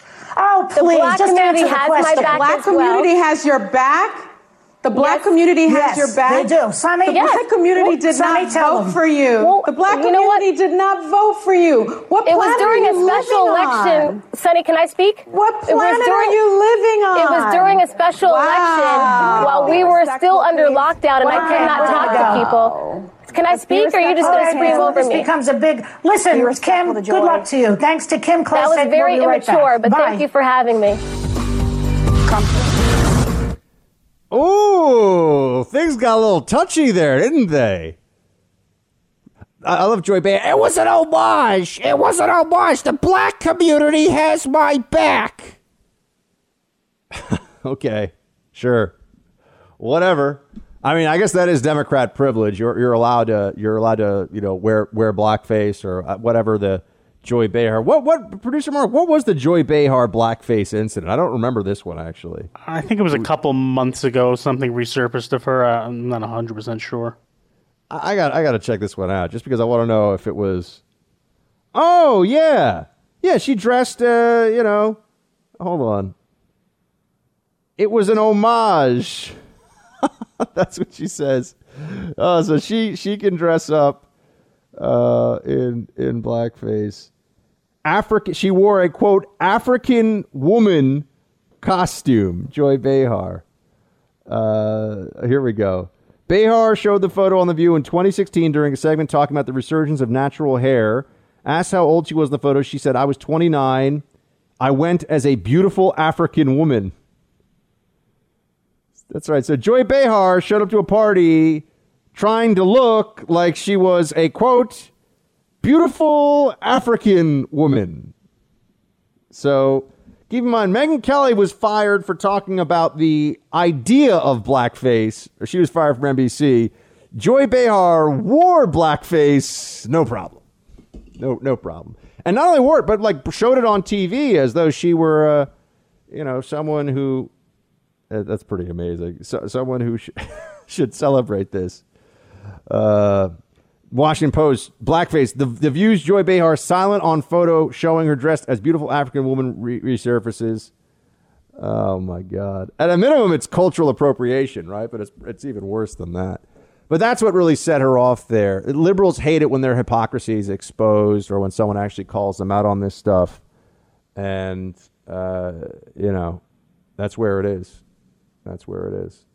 That's what got them so up. And, and they wouldn't let her talk at all. Joy Behar, who's a millionaire who lives on the Upper West Side of Manhattan, lecturing a young black woman about the black community, is about the most lib media thing you could see these days, right? That's right. Joy Behar. And, and under Democrat theories, un, under the left wing approach to this, Joy Behar has more, more black support. Therefore, she knows about being black more, or she can speak more to this issue. It's a, it's a pretty fascinating situation when you when you try to break this down, isn't it? But nonetheless, uh, that's that's how that went down on the View. So that that was for your viewing and listening in, enjoyment as much as one can. And then I think I said it was Sunny Hostin. Uh, look, these people, a, a very ignorant show with very poor analysis, but folks, watch it. Just want to give you this. I'm seeing this now just coming across the screen. Phoenix police search for second suspect in ambush style shooting of Arizona Department of Public Safety trooper. Shooting was a suspect was apprehended at the scene. There's a second suspect. Here's what happened. Arizona police are searching for a second suspect. A silver Infiniti pulled up to an unmarked car on Roosevelt Street in Phoenix, in which an Arizona Department of Public Safety detective sat. Passenger got out of the Infiniti and opened fire on the detective, who returned fire, according to a report. Our detectives were wearing police attire easily identifiable as police officers. We're here simply supporting another operation going on. A second uh, officer responded to the scene, assisted in apprehending the shooter. The second suspect, the dr- one driving the Infiniti, fled and remains at large. Neither officer was injured. Had the trooper not had the wherewithal and the ability to exit his vehicle and engage the suspect, undoubtedly he would have been shot or killed. Shooting suspect, 17 year old German Espizo, uh, sorry, Luis German Espinoza Acuna. 17 year old went out tried to assassinate a cop. Why would someone do that? Well, I'm just, you know, let's let's start just thinking about this. Why would someone who's 17 years old go up to a police car or you know an unmarked unit but with uh, with clearly police attired people inside and open fire on them? Now, it's possible that this was someone who's just, uh, I don't know, maybe he's a cartel hitman. Maybe it's someone who's just completely insane. You know, you don't know. But it's more likely any, than anything else that he's a, a BLM supporter who believes what the BLM movement says, which is that police kill unarmed black people constantly, systematically, repeatedly. And that's what this is really all about. Do you think the movement is going to take any blame for this? No. I mean, because the cops, thank heavens, were not actually hit. Um, you're not going to hear very much about this. But our, our police officers are being hunted right now. We're seeing that. That is happening. People are, for no reason, trying to or actually killing law enforcement officers as a direct consequence of the rhetoric of a movement that is entirely Democrat in its supporters and has been embraced by the Democrat Party. They are the anti police party. They are the anti law and order party. They should be held accountable for this at the ballot box. We shall have to see if that ends up happening. I, I, I worry, I really do, about the future of this country if in a year when we've seen such insanity from the left, the American people do not repudiate it by at least keeping the Trump status quo for another four years. But Get ready for it. 45 days, friends. 45 days. Thanks for listening to the Buck Sexton Show podcast. Remember to subscribe on Apple Podcast, the iHeartRadio app, or wherever you get your podcasts. Guess what, everybody? I wrote a book called The Socialism Survival Guide. It's short. It's only a couple hundred pages. Uh, but I it's about the 2020 election and what comes after it. I've got eight predictions that will come true after the next election, how to prepare for them now, the Socialism Survival Guide. Uh, wrote it quite a while ago. Just go to Buck uh, bucksextonbook.com. Bucksextonbook.com. You can get a copy of the Socialism Survival Guide, eight radical predictions that will come true after the next election, and how to prepare for them now. So you've been asking, what am I to write a book? I, I wrote a book. It's an election book. So it's not like a, a big topical book that I had been uh, thinking about for years. It's just a um, what I see happening right now politically in this upcoming election. Now, remind you, just to be clear, I wrote this and we we went to press with this right before COVID hit. So we had to update it, and it got delayed uh, because obviously the world changed dramatically from say the end of 2019 when I handed this in, the draft of it, to uh, to present but we've updated it and and the overall the socialism aspects of this if anything are only more poignant now so bucksextonbook.com is the site you go to for that one and we uh, we hope that you enjoy it. It's a quick read, 200 play, uh, pages. Stansberry Research is my my publisher on this one, and they're my partner on the project. And they also include in each chapter uh, things you might want to think about doing financially in response to the political uh, in response to some of the political predictions and things that I lay out. So, bucksextonbook.com. Please pick up a copy. Uh, get it. It's uh, we'll be able to send it to you. Looks really nice. You'll enjoy the Socialism Survival Guide. Please uh, grab your copy of it now. Just go on to bucksextonbook.com. So, with that, uh, what else do I have for you? I guess, producer Mark, what do you got for the weekend? And um, uh, it's a Jewish holiday, so uh, I'll be with the family having some dinner. But other than that, not much. Oh, uh, there was a happy Rosh Hashanah. Tov, what's the thing? What's oh, the you phrase? sound like Joe Biden. What is it? Shana Tova. Shana Tova, yeah. Yes. Right? Joe Biden made the same mistake. So. What What did he do? You didn't hear the clip? Uh, play five. All right. May you have a healthy, happy, and sweet new year.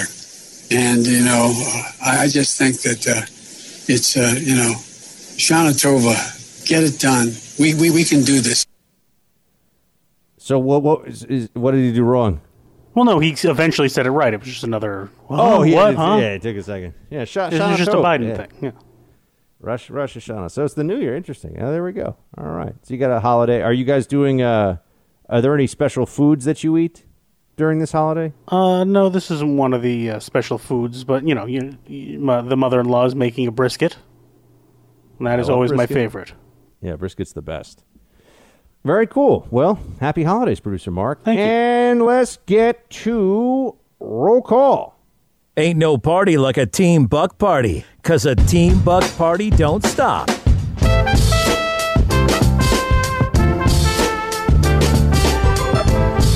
Yeah, we got Buck turned up to 11.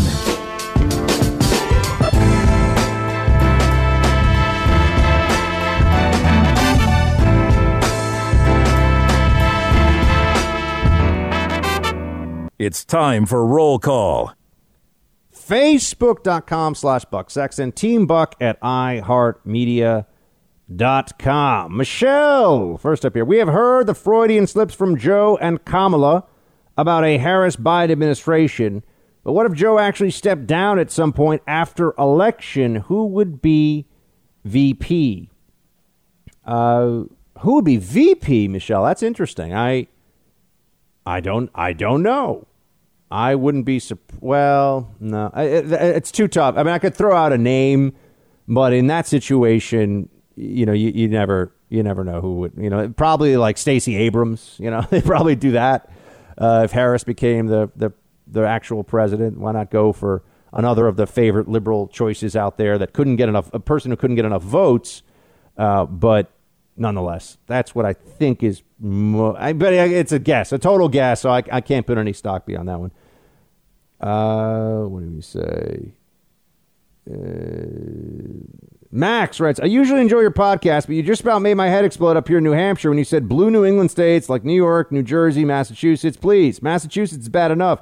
You don't have to add two more states to New England. Fair point, Max. I, I meant northeastern northeastern states. I know New England is what? New England is Maine, New Hampshire, Vermont, Massachusetts, Rhode Island, right? Yep, those five. Okay. But I mean, come on. New York and New Jersey are kind of. I mean, it's like honorary, honorary New England, sort of. You know, it's oh, it's like almost New England. But you're right. You're right. I I uh, I goofed on that one. New Hampshire sounds nice, although the wintertime up there, I don't know. I don't know if there's enough firewood to keep me warm. Other than that, Max writes, I enjoyed your anti mask rant. I have a dentist appointment tomorrow, and I was told I'd have to wear a mask when entering the office. I refused and said I'd rather cancel the appointment. They changed their mind and said I don't have to. Masks are performance art. Shields, shields on the other hand, very useful, especially when held high. Max, totally. Totally. Yeah, that's right. You, you got to wear a mask when you go into the dentist's office, and then you got to sit there in the chair for an hour with the dentist and not have a mask on. But it's really important you wear it for the five minutes you walk in. That's really, that's really, uh, why are people so dumb? Why? I, I don't know. I don't know what to do about this. I don't know what to say. Uh, Alex Buck, I discovered your broadcast on a local Portland talk radio network shortly after COVID hit. Weird, but all of a sudden I spent a lot of time in the car on essential errands. Since that time, I've tried to listen to you regularly as I find your combination of knowledge, uh, experience, and perspective refreshingly insightful and humorous, especially in the liberal echo chamber of the left coast.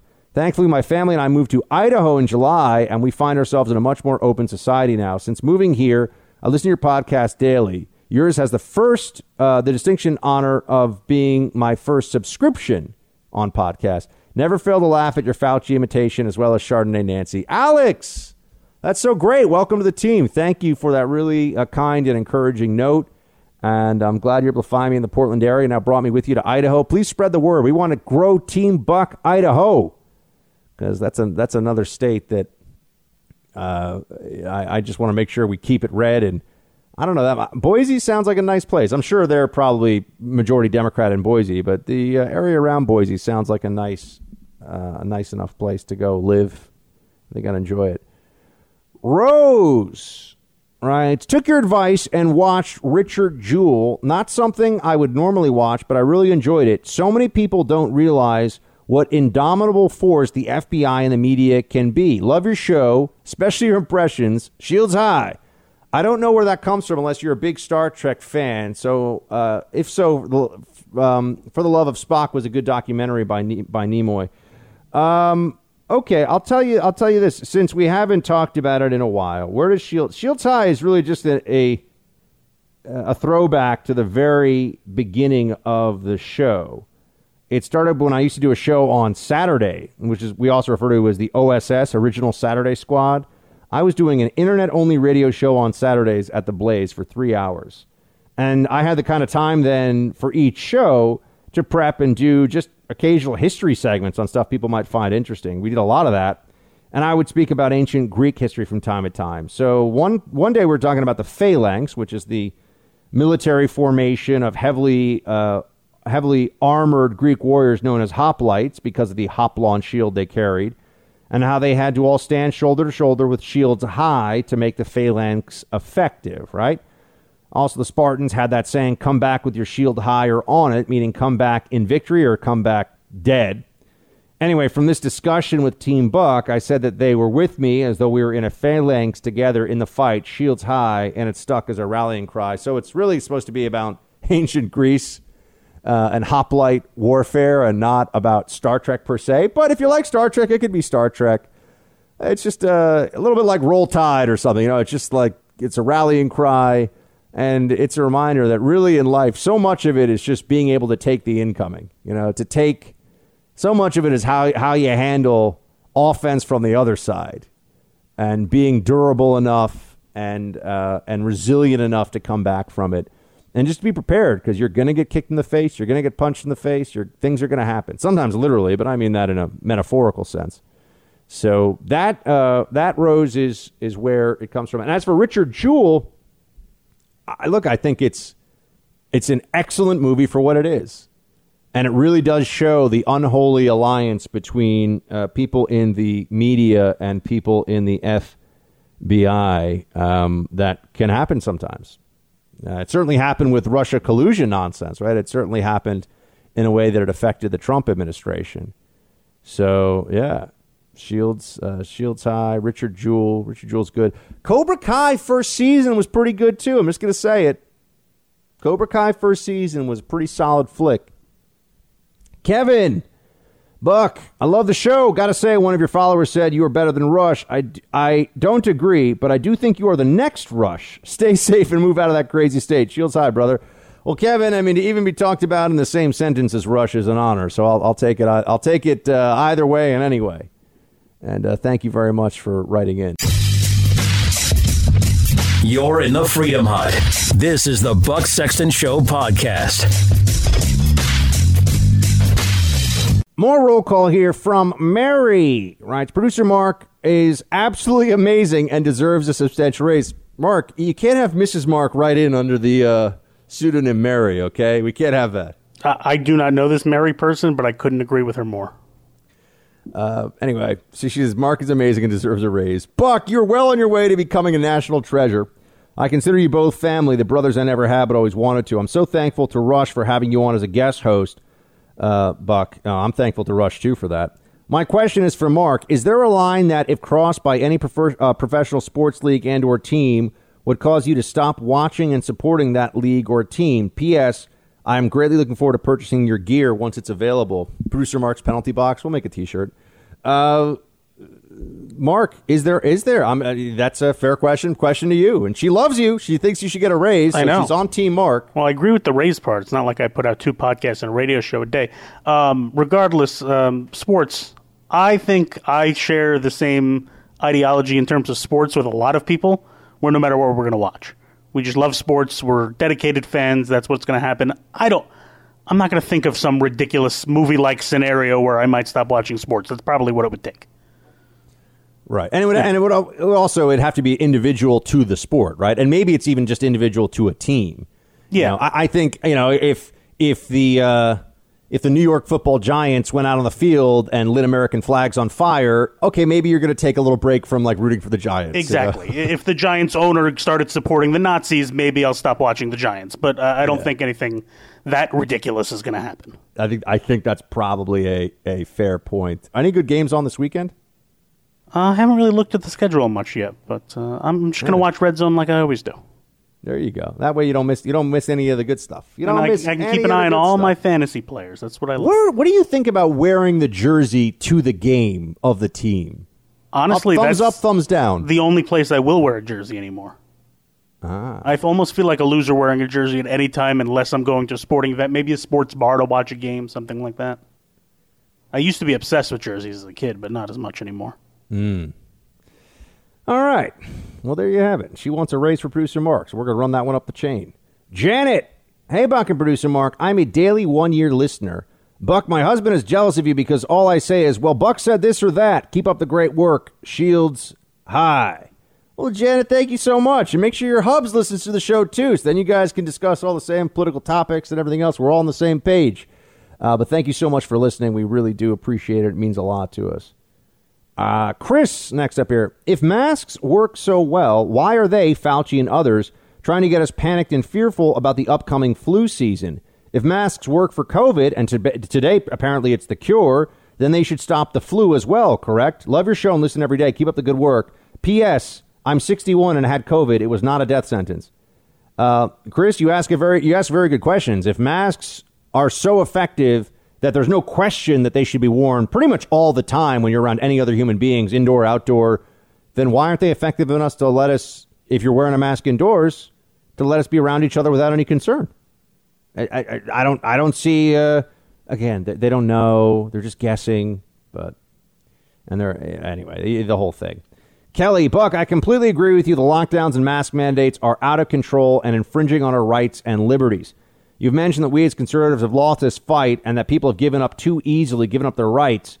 How should we, as everyday Americans who are fed up, engage in this fight? Can you give advice, thoughts on how we can stand up to the lockdown and mask tyrant, Shields high. Uh, Kelly, huh, that's, a, that's a good question. I mean, I'd like to say, you know, write your elected representatives, but I know that's that's kind of the most cliched, uh, you know, radio host thing ever. Write your, you know, call into the switchboard, write your elected representative. I mean, but that can work. Uh, usually doesn't, but it can work. And I would just say, you know, tell, spread the word, man. Get people to understand that this is nonsense. and because this has to be a mass movement. I mean, one person going into a grocery store saying I won't wear a mask is causing a scene. Everyone walking into a grocery store saying this is dumb, I'm not wearing a mask anymore, means that people aren't wearing masks anymore. Do you know what I'm saying? The problem is the mass hysteria has been on the other side, and so the mass movement has been for lockdowns and against sanity, and that's why we have to go through all the stuff that, that we have here. Um, so, you know, I I don't know. I got to tell you. Jim writes, uh, "Hey Buck and Mark, you bring up Democrats declaring health emergencies for things other than the pandemic, and it's already started in Michigan. Governor Whitlis has declared racism a uh, public health emergency and is using it to advance the progressive agenda. I'm on a call fire. I am an on-call firefighter, and like all of the people in the state, hold a license and are now required to go through implicit bias, aka critical race theory training, based on this health emergency. Wow, that's amazing. The results we are seeing is many of us public servants thinking about quitting rather than being subjected to this crap. Luckily, every time she does things like this, it makes it even easier to pass the buck. Keep up the great work, guys. Um, yeah, Jim, I, I appreciate that.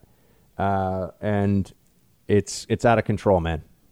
People are people have gone totally nuts, and they're abusing this, and it doesn't make sense. And we have been far too we've been far too compliant, far too patient. Enough is enough. Uh, let's let's take back sanity in this country. Let's take back sanity, and it's not going to be handed to us by Fauci and the rest of them. Everybody, relax, enjoy your weekends, get ready for the fight next week because we are on that straight shot until the election now. Shields high.